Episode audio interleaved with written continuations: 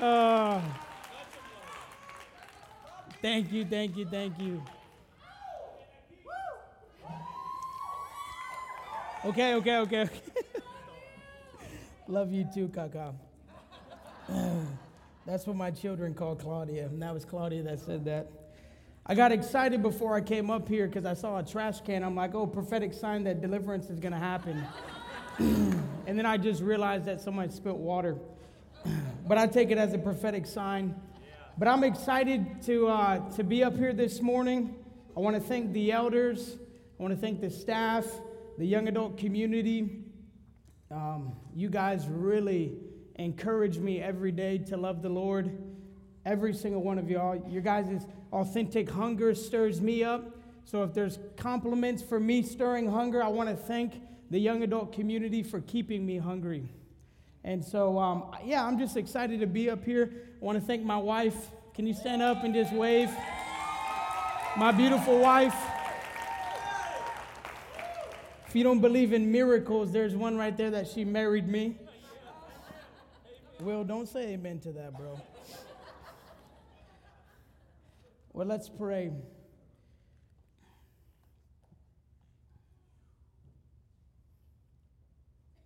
Holy Spirit, you are our best friend. You are closer to us than even the very breath that we breathe. And I ask you, Holy Spirit, that you would intensify in this room, that you would make us more aware of your presence. That, Father, it would be your voice, it would be your words, it would be your touch. I pray, God, that you would anoint this time, that we would hear from you, we would know you, and we'd grow into the image of Christ, that we would be true reflections of Jesus. Holy Spirit, I just thank you. Thank you for your working. Thank you for your anointing. Let it be here in a tangible way. In Jesus' name. Amen. Amen. Well, I'm just going to jump right in. I like to tell stories. If you don't know me, um, one of my favorite quotes by Lou he always says, One plus one reaches the head, but once upon a time reaches the heart. And so I always love to tell stories. So I'm just going to, I'm going to minister the word of the Lord, but you're going to get some personal stories in it. I'm going to bear my heart to you. I have not come to try to entertain you intellectually. My role today, my purpose today is to minister to hearts. I, I really feel that. I obviously you saw that during worship. Um, what an incredible worship team we have as the young adults. Thank you, Michaela, for leading us, sacrificing. You're amazing. You, you truly are a gift to this generation, and we love you. But it was the spring of 99. I was an eight year old boy. It was very early in the morning, and me and my dad, we went to where I'm from, we went to a, um, a spring training game. We did this every year, the opening game. Regardless if I had school, my, my mother may not know this, my mother's on the front row, but even if there was an opening game and it fell on a school day, my dad would let me skip school and we'd always go to the opening game. and we used to go early. It was always so beautiful, but in Florida it was humid. So you're sweating by 8 o'clock. Beautiful morning, and we always arrived early to watch batting practice, uh, warm ups, all in hopes to meet some players, to get autographs. You know, that whole thing, that was like my dream as a kid. And, um, and, and we're, we're there one morning, and, and in Pop's nature, he said, Hey, hey, buddy, just stay here. I'm going to go get some, some stuff from the concession stand. Amen. And uh, he walks away to go get some, you know, his typical thing was he needed a Pepsi, a hot dog, and a, and a, and a, and a the biggest bucket of popcorn you could find. And uh, that's just what he did. And so Pops went away. That's what I call my dad Pops. He walked away, went to the concession stand, and when he comes back, he finds his son, he finds me sitting, sitting in the chair, I'm no longer standing on first base line because that's what, that's what we did. I stood on first base line to yell out to the players, hey, ball, hey, autograph, hey, come here. And, and I was, he, he comes back and he found me sitting in the seats. I was no longer standing up. I was no longer engaged. And I was I remember being embarrassed. I remember feeling shame when he comes to me and he sits down next to me. He says, "Buddy, what's wrong?" And I just remember there being a pause. And then I told him, because I knew the rules of standing at first base line as a baseball player. You always watch what's happening. Because if you hear the crack of the bat and you don't know where the ball's at, it's coming towards you probably. And I told him, Pop, I'm sorry. I, I, I wasn't paying attention. And before I knew it, a foul ball hit me in the stomach. And I felt shattered. I felt broken. And he knew that. And I'll never forget it. Pop grabbed my hand and he picked me up. And before I knew what was happening, because I didn't, I didn't always know what Pop was gonna do. He was this bold, like he was, he just was, he was awesome. He still is awesome. He's not dead. I don't know why I'm saying he was awesome.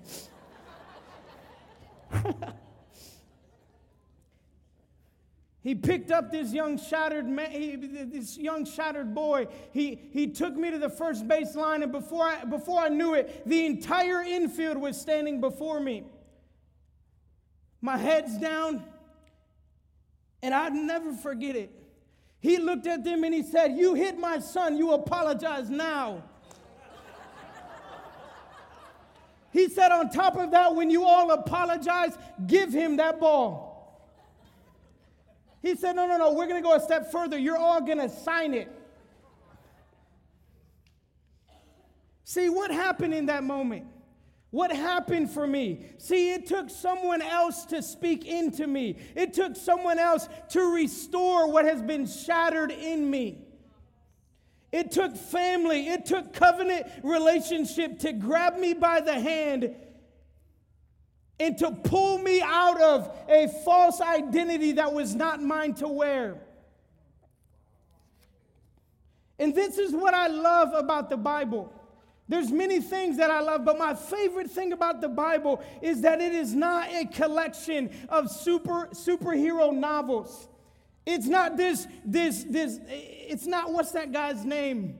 from Marvel and DC and all. What's his name? Uh, the old guy that died. Stan, uh, what is it? Stanley? I almost said Spike Lee, not him. It's not his collection. It's not this. It's not this. Look at all these beautiful, strong men, strong women that have that, that, that have the ability to be super. No, the Bible is a picture of the restoration of God coming through for broken people. That, that, that people, th- these are people that I can relate to, people in which I can peer into the process. I can peer into the pain. I can look into the perseverance, and I can still see the promise. This is why I love the Bible. And beyond that, it shows that not only that God, it shows that not only God Himself comes to restore us, but it shows that God Himself became like us. Do you you need to know that God loves your body? That's just a side note. Because I live in a generation where self-mutilation, self-hatred, I don't, I don't, I don't look the part, I don't sound the part, I'm not big enough, I'm not tall enough. But you need to know that God so loved your uh, uh, autonomy that He took it on Himself. Jesus was the fullness of deity, eh, eh, that he, he could appear behind locked doors to fear grip disciples, yet he was man enough to identify with Thomas's pain. We have to, we, we, cannot, we cannot divorce humanity from his divinity. You can't separate the two. I know, I know we live in a day and age. I, I'm a holiness guy. I love it. But we cannot lose our humanity. Jesus did not lose his body when he resurrected, he is in bodily form. He comes to a fear grip uh, disciples. He, he, he identifies with Thomas's pain, and he didn't push away Thomas's pain. Rather, he drew him closer to heal it. Jesus did this to show us that even after we believe in him, even after we've walked with him, it is still possible for you and me to fall into doubt. But even in our greatest fear, even in our greatest doubt, he will draw us near to heal us. This morning, my goal is not to touch minds, my goal is to touch hearts. This is what I'm into. This is what I love. Let's sit down and let's work through hearts. Because theology is great, theology is good, but if you don't know that He cares deeply about you, it will do nothing for you but make you feel further away from Him. I want to talk about the greatest ministry in the New Testament. I want to talk about removing rags of restrictions in your life. But before we dive in, I want to do something. I'm one of those weird prophetic guys. Everybody do this. Okay? Why do I have you do that? Because I need everyone to remove your masks. I need everyone to remove the mask because we believe that, that we need to remove this polished, beautifully presented face that you believe we all want to see. Take off the self created covering of yourself that you've convinced yourself that the world accepts, and for some reason you think we need. Brennan Manning, one of my favorite authors, he said, God's love for us is so great that he does not permit us to harbor false images. No matter how attached we are to them, God strips those falsehoods from us. no matter how naked it may make us feel, because it's better to live naked in truth than clothed in fantasy. So I want to look at a familiar story. Turn, your, turn in your Bibles to uh, John chapter 11. I want to look at the story of Lazarus.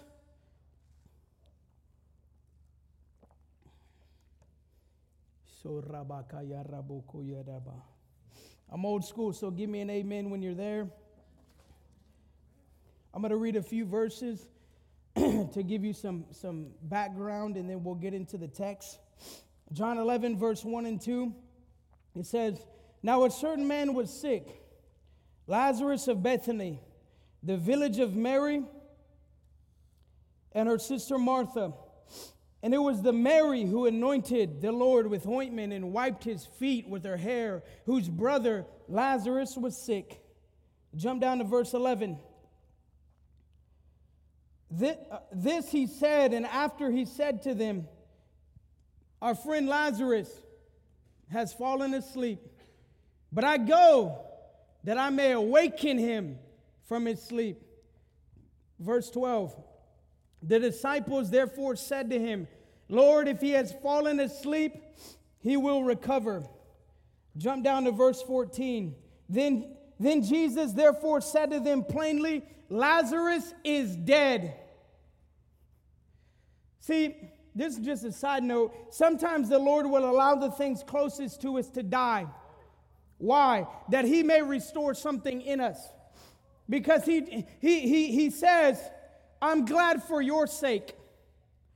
He's dead, and I'm glad for your sake. Because God's not just, He's not looking into just resurrecting for His own glory. He's looking to resurrect, to restore even something in us as bystanders. This is amazing. This is the gospel. That every story you can not only find yourself, but even if you're a bystander, you're getting hit with shots. That's a joke from the hood. You've never been in a drive by, but my mom says amen. She knows. John 11 39, let's, let's look at this. Jesus said, Remove this stone. And Martha, the sister of the deceased, said to him, Lord, by this time there will be a stench, for he has been dead four days. Jump down to 41 through 44. And so they removed the stone, and Jesus raised his eyes and said, Father, I thank you that you hear me. And I knew that you hear me always. But because of the people standing around, I said it, that they may believe that you did send me. And when he had said these things, he cried with a loud voice, Lazarus, come forth. He who had died, he came forth, bound hand and foot with wrappings, and his face wrapped around with a cloth. And Jesus said to them, Unbind him and let them go. Before I move on, I just want to be honest. We can't afford to read stories like this and, and, and, and, not immerse ourselves into the totality and the reality of the text. If you have lived long enough in life, you have experienced the pain of this reality called death. Let me ask you this Have you ever heard the blood hurdling screams that come forth from a mother that has to hold their dead child? Have you ever heard the groans of a sister that is forced out by emotion as they're burying their younger brother? See, this has this became reality for me last July when my childhood best friend Quentin, he was killed in a tragic car accident. And I remember his father calling me Bear, is what we called him, Bear. He called me. He said, I need you to speak about Quentin's life and his legacy. And this young man was so loved by the community. It was standing room only. I mean, it was everything from I mean, the, the, the local delinquents, all the way down to our preschool teacher, Miss Brown. I mean, everyone was there. And I've never been in more of an emotional funeral. It was one of the hardest days of my life. The cries that were happening in that place were so intense that it would rattle the biggest man to his core, the toughest man you can think of. These cries that came forth would haunt him. The hurtling screams that came out of his mother as she buried her youngest child. I mean, it was, it was heavy. The emotional brokenness of his sisters. I remember just sitting with his sisters and I mean, what do you say? What do you do in those moments? The best thing, nothing. And these cries that came out, I mean, they were so intense, it made me sick to my stomach. And in this passage with Lazarus, it should produce something more in us than merely just a good quiet time. Lazarus was not having a bad day. He was not, he was not having a rough morning. He was dead and his family is coming to him.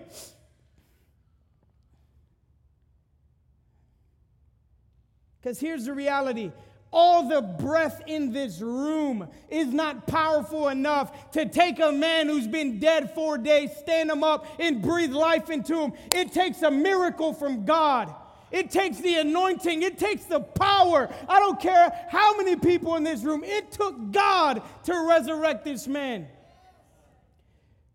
Uh, uh, John 11 44 said, He who had died came forth, bound hand and foot with wrappings, and his face was wrapped around with a cloth.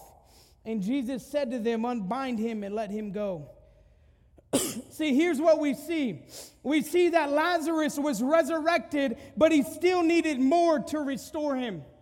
Lazarus was resurrected, but still restricted. He was restricted by his hands. He was restricted by his feet. He was restricted by his face. Bound hands, what does that speak to? Here's the reality although he was resurrected, he was restricted in his ability to feel, to nurture, to provide, and to receive care. Lazarus was unable to connect through intimacy. He was bound by his feet. Meaning he was restricted in his ability to walk, to stand, to endure with perseverance. He was unable, listen, he was unable to produce change. His face was wrapped around with a cloth, meaning he was restricted in his identity. He was restricted in face to face intimacy. He was restricted in his ability to have vision. He was unable to have a voice. See, many of us, we, we've been resurrected by Christ, but what's presently restricting us from stepping into all that the Father has for you? What is restricting your heart from intimacy? What is restricting your ability to produce change? What is restricting you from being a voice in your culture, in your family, in this region, in your life? What is restricting you? I don't say this from a place of pressure or condemnation, but I truly believe that the reason the Father reveals is in order that He will heal. This is the beauty of God. He doesn't reveal things to say, Look, you suck. He reveals things to say, No, I want to heal it in you. That's the one thing I'm trying to get into my generation is he's not revealing it to say I cannot believe you. He's revealing it to say I've called you into something more.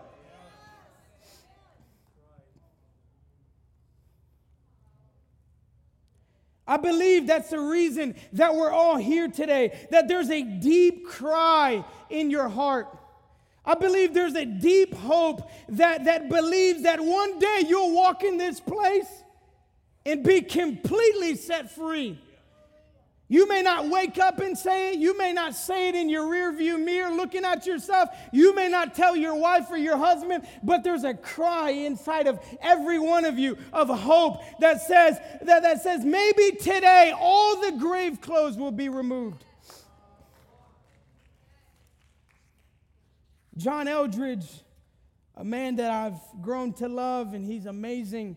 He said, he said, hope is the sunlight of the soul. Without it, our inner world walks around in shadows. But like a sunrise in the heart, hope sheds light over our view of everything else, casting all things into new light. That is why you come to church. That is why you love Jesus Christ. That is why you believe in restoration, is because Jesus, the hope to come and the hope that has come, has put his hope inside of you. And everyone is here and comes because deep in our hearts, like I said, we're not only wanting resurrection, but if we look and we had an ear to hear, we would know that we're crying out for restoration.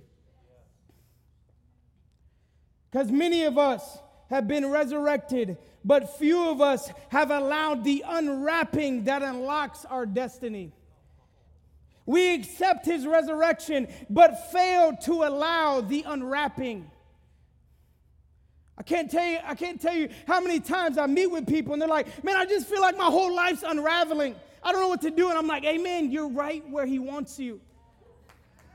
Oh, it feels like a whirlwind. Oh, you're right where He wants you. Oh, but it doesn't feel that I have it together. Good. Because now He can work. You don't have to. Because what would it look like for a people that so believe in His restoration that we wouldn't have to try to mimic and produce our own called a mask? How is it that Lazarus could be resurrected while still remaining restricted. Where did his freedom come from? 1144 it says, let's read it again. He who died came forth, bound hand and foot with wrappings, and his face was wrapped around with a cloth. And Jesus said to them, Unbind him and let him go. Jesus, hear me, hear me. Jesus loves to resurrect, But here he calls for community to be the hands of restoration. It's a testament to what a great man once said that we hurt in isolation, but we heal in community. A grape, listen to this, a grape may be sweet, but the wine is found in the cluster. You may enjoy a grape for a moment, but if you had a bag, that was my Jeremiah, I guess. a grape is sweet, but wine, what are we after? New wine. So, why do we think a grape can produce wine? Why do we think that there's enough in me as the man of God to produce revival. It takes covenant community, it takes connection. We all have grave clothes. I have grave clothes. I was resurrected and still walking around with the restrictions of the grave. I would lead prayer meetings. I would evangelize. I would see miracles. I would prophesy, contend for regions. And I would see the power of God on display, all the while still wearing these grave clothes, still wearing these restrictions. The grave clothes, they plagued my mind, they plagued my body, they plagued my soul. And I never, here's the thing, I never wanted to be a leader. Sometimes I wonder if I was just the one available because I never felt qualified. And I found myself walking around with these grave clothes. I remember I would, I would preach to paint off the wall. I would see lives change, all the while no one had any idea that I would go home to my own grave clothes. I'd be left wondering, how could so many receive from my hands, yet I'm so bound in my own heart? I would lay in my bed. You can ask my wife. I would lay in my bed and I would shake under fear, under anxiety, under the torment of my body and my soul. These were my grave clothes. The first one was fear. I was bound to fear that I didn't have what it took to bring forth change. See, I, I come from a, a broken and a shattered family. That although I had pop when I was young, in reality, he became a ghost in my adolescent years. I didn't know what it was like to have, to have a, a, a healthy man to walk me through manhood. In fact, the journey of masculinity in my life swallowed me whole. I became conformed into an image that was not Jesus. I was conformed into an image that was not manhood. I was discipled by broken men on broken blocks selling death to people. I remember being haunted with the questions of do I have what it takes? Can I even do this? My other grave wrappings was abandonment. Abandonment gripped me. I remember I would just think, man, if I'm honest about what's going on in my head, in my heart, they would all just leave like the rest of them. Because I'm not special enough, I'm not unique enough to keep these men and women around me no fathers around, no leaders to pull me out, just a wounded mother trying her best with a broken young man.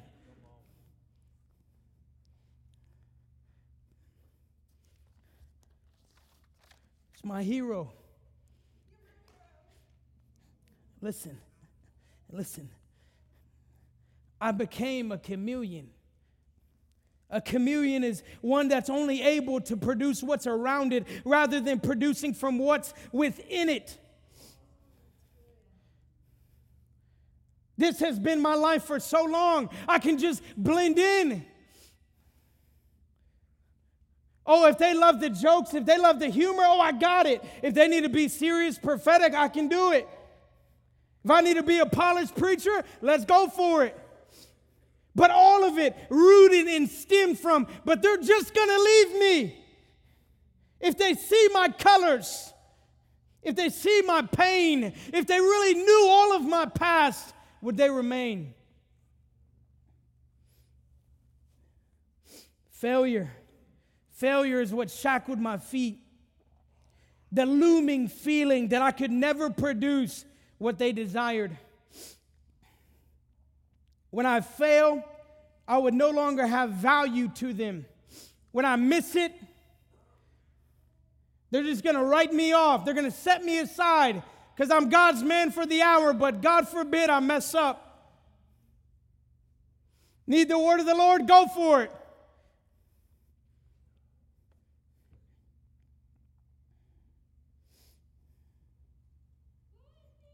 Will I be valued if they really knew me?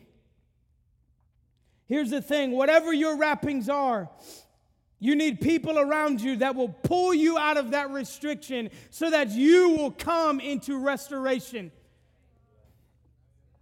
We need, this is the, my heart right now is we need covenant community that is honest and authentic. We need a family. We need people that are real and honest. I did not say perfect, I said authentic. We all need covenant people that can say, I'm tired. I'm empty. I'm confused. I don't know what to do. Because here's the reality even the greatest of leaders needs a soft place to land. Man, months ago, my heart was broken my heart was broken when a father in this community like Barry Nichols stood up here and said, This is my this has been my struggle in the last season. I've been going through a spiritual depression. As a son, as a spiritual son to Barry, my heart was broken. Why didn't I know? Because I lacked true intimacy with a father. It broke my heart. We need to change this. I'm here appealing to you. We need covenant community, we need kingdom.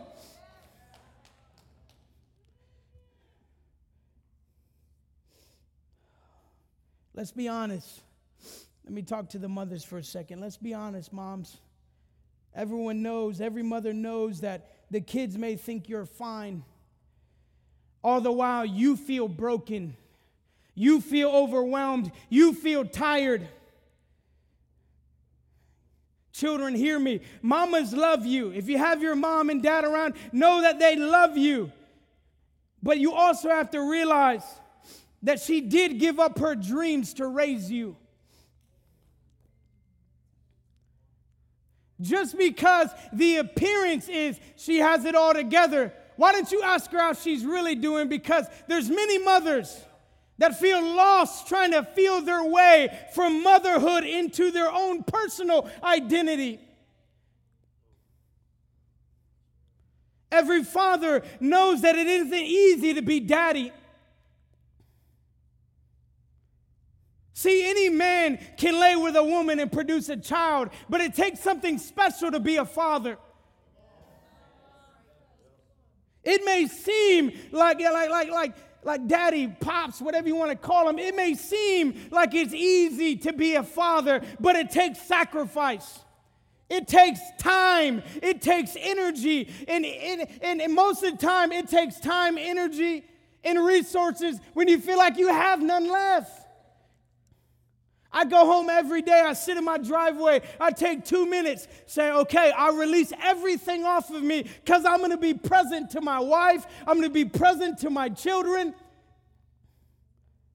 Every father, every mother knows that just because it seems that we have it all together, it doesn't always feel that way. Has anyone ever found themselves pouring out when they themselves haven't even felt that they've been poured into? You're just pouring out and you're like, but nothing's in. I know the feeling of releasing courage when me, myself, don't even feel encouraged. But you're a leader, you got to have it together. You're a voice to a generation. Have it together. I know that feeling of releasing what you feel yourself you don't even have. Hear me. Everyone sees the Superman, all the while missing Clark Kent. The greatest need we have is not a conference, it's community.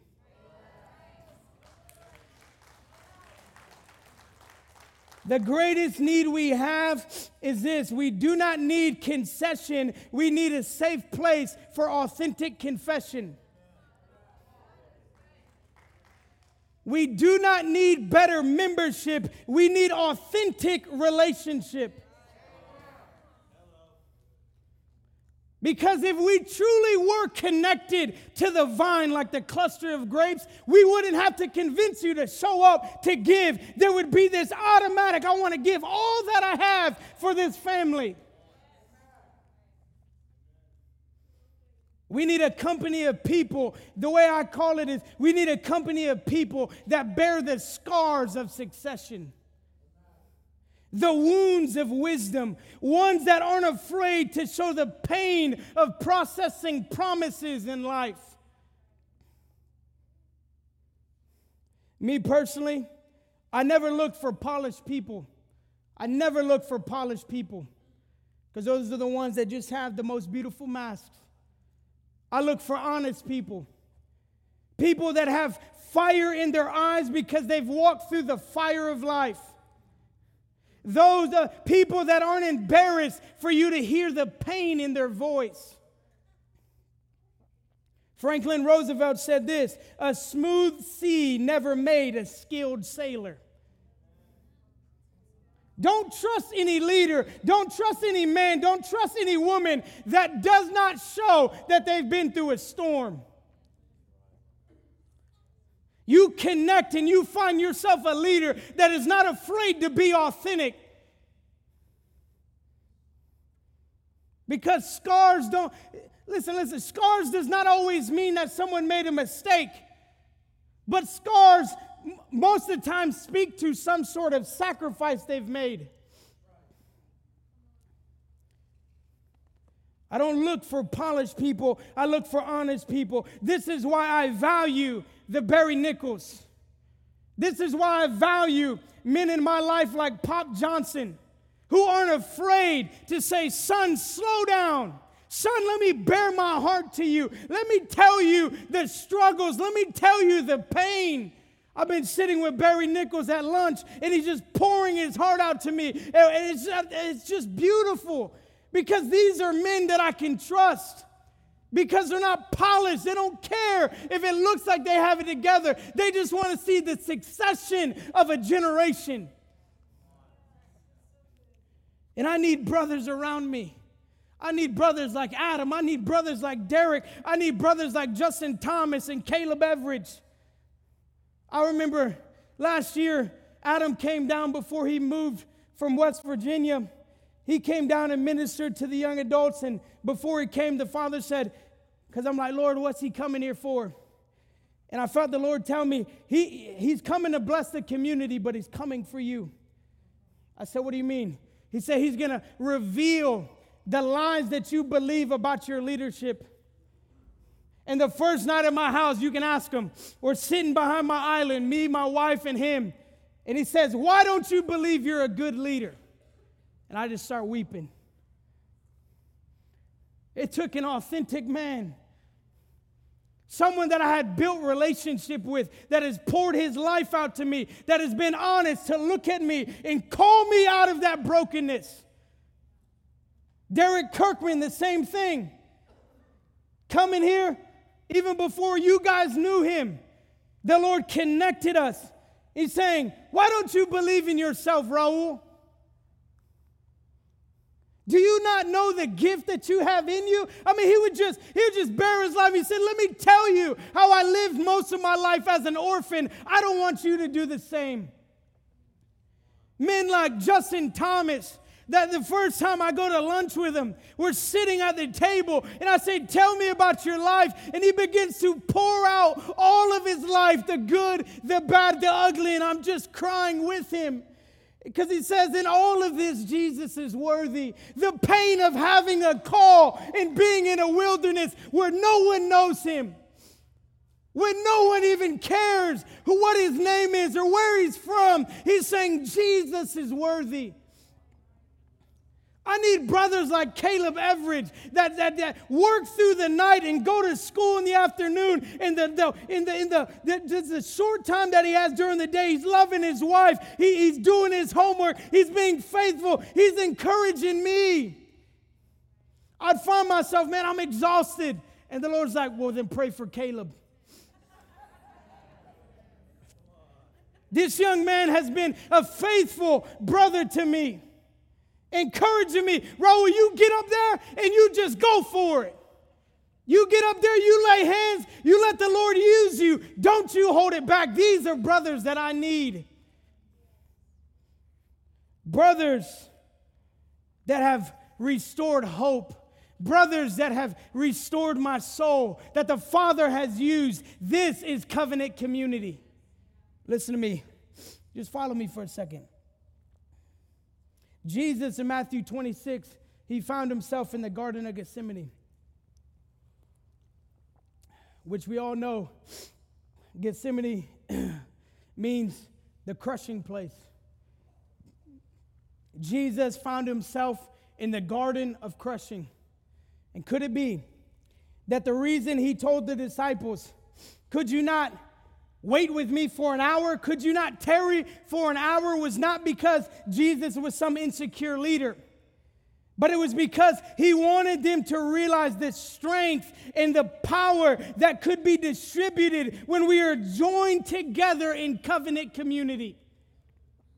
He brought to the place of crushing the community that he knew that could help sustain him in his hour of need. While Christ bore the wrappings of crushing, uh, of crushing, his brothers missed the strength of community. Jesus was not insecure, he's just calling them higher. There's power locked up inside of you. I believe this is why betrayal is so painful in life. Because covenant family is called to remove your grave clothes, not put them on you. Jesus, here's, here's the most beautiful thing of this all. He, Lazarus is resurrected. He comes out, he's still restricted. And what does Jesus do? It says he told them, unbind him and let him go. Jesus did not call the apostle. He did not call the prophet. He did not call the evangelist. He did not call the teacher or the shepherd. He called the unnamed. He called the overlooked. He called the set aside, the ordinary, to restore this man.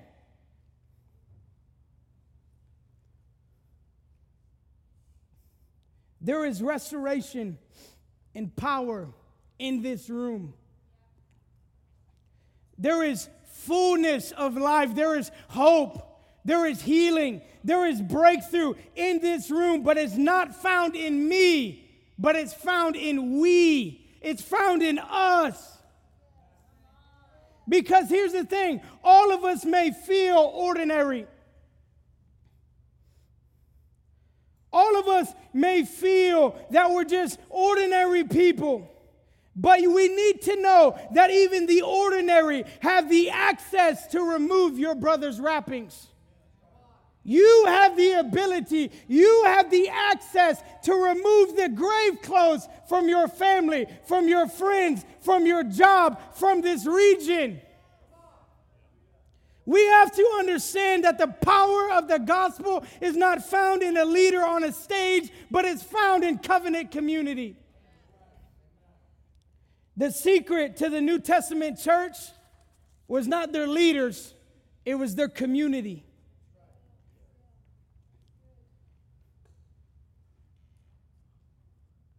Ma, can you stand up for a minute?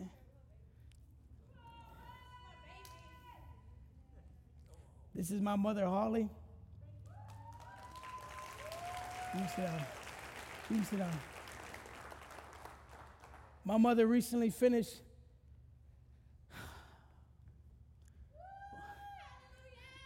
She finished one of the toughest seasons of her life. And I thank this community, I thank this family for standing with us in prayer, standing with us in intercession. My mother just finished her last round of chemo.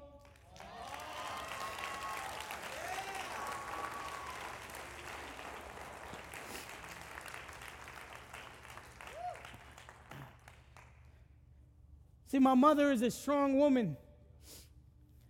My mother is courageous. My mother is a fighter. I remember the first time she called me, it was the Thursday right before I was going to speak to the young adults. She had called my wife first. Kathleen said, You have to call your son. He's going to want to know. And I remember getting the phone call and her voice shaking. She was honest and she said, Son, I'm scared. But then hope ro- rose up in her, and she said, But here's the thing I'm a fighter. We're fighters, therefore, we're gonna fight. And if God has ordained us to walk through it, then we're gonna learn from it.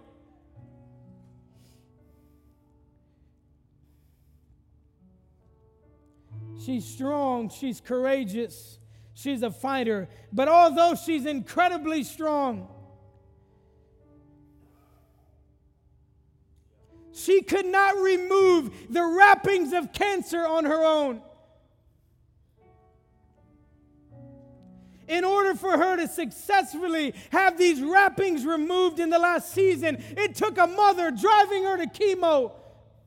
It took sons and daughters calling and encouraging her. This is not your end. This is the beginning. It took family and community to pray for her, nurses to care for her, doctors to administrate towards her. She is the example of what we need. She is a picture of we need each other. I need you. You need me. We need each other. My altar call is simple this morning. I don't know where we're at. I don't know what life is like for you. But if you're tired, I just want you to come up. If you're if you if you've just felt that it's like this heaviness that's weighing upon you, I want you to come up. If you know that you've been resurrected, but there's still restrictions, I want you to come up. We came for change, and it's here.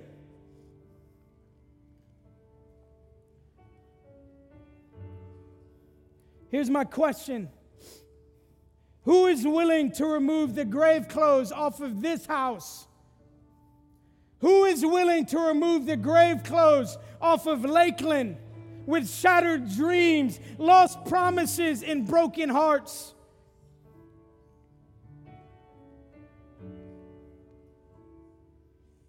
If you need physical, emotional, spiritual healings, the removing of wrappings, I want you to come forward.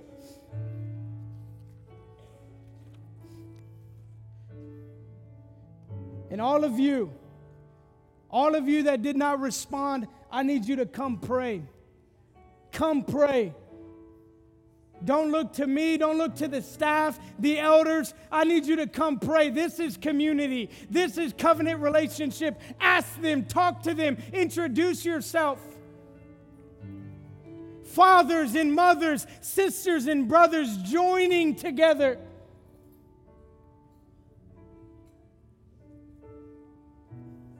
Grave clothes are coming off this morning.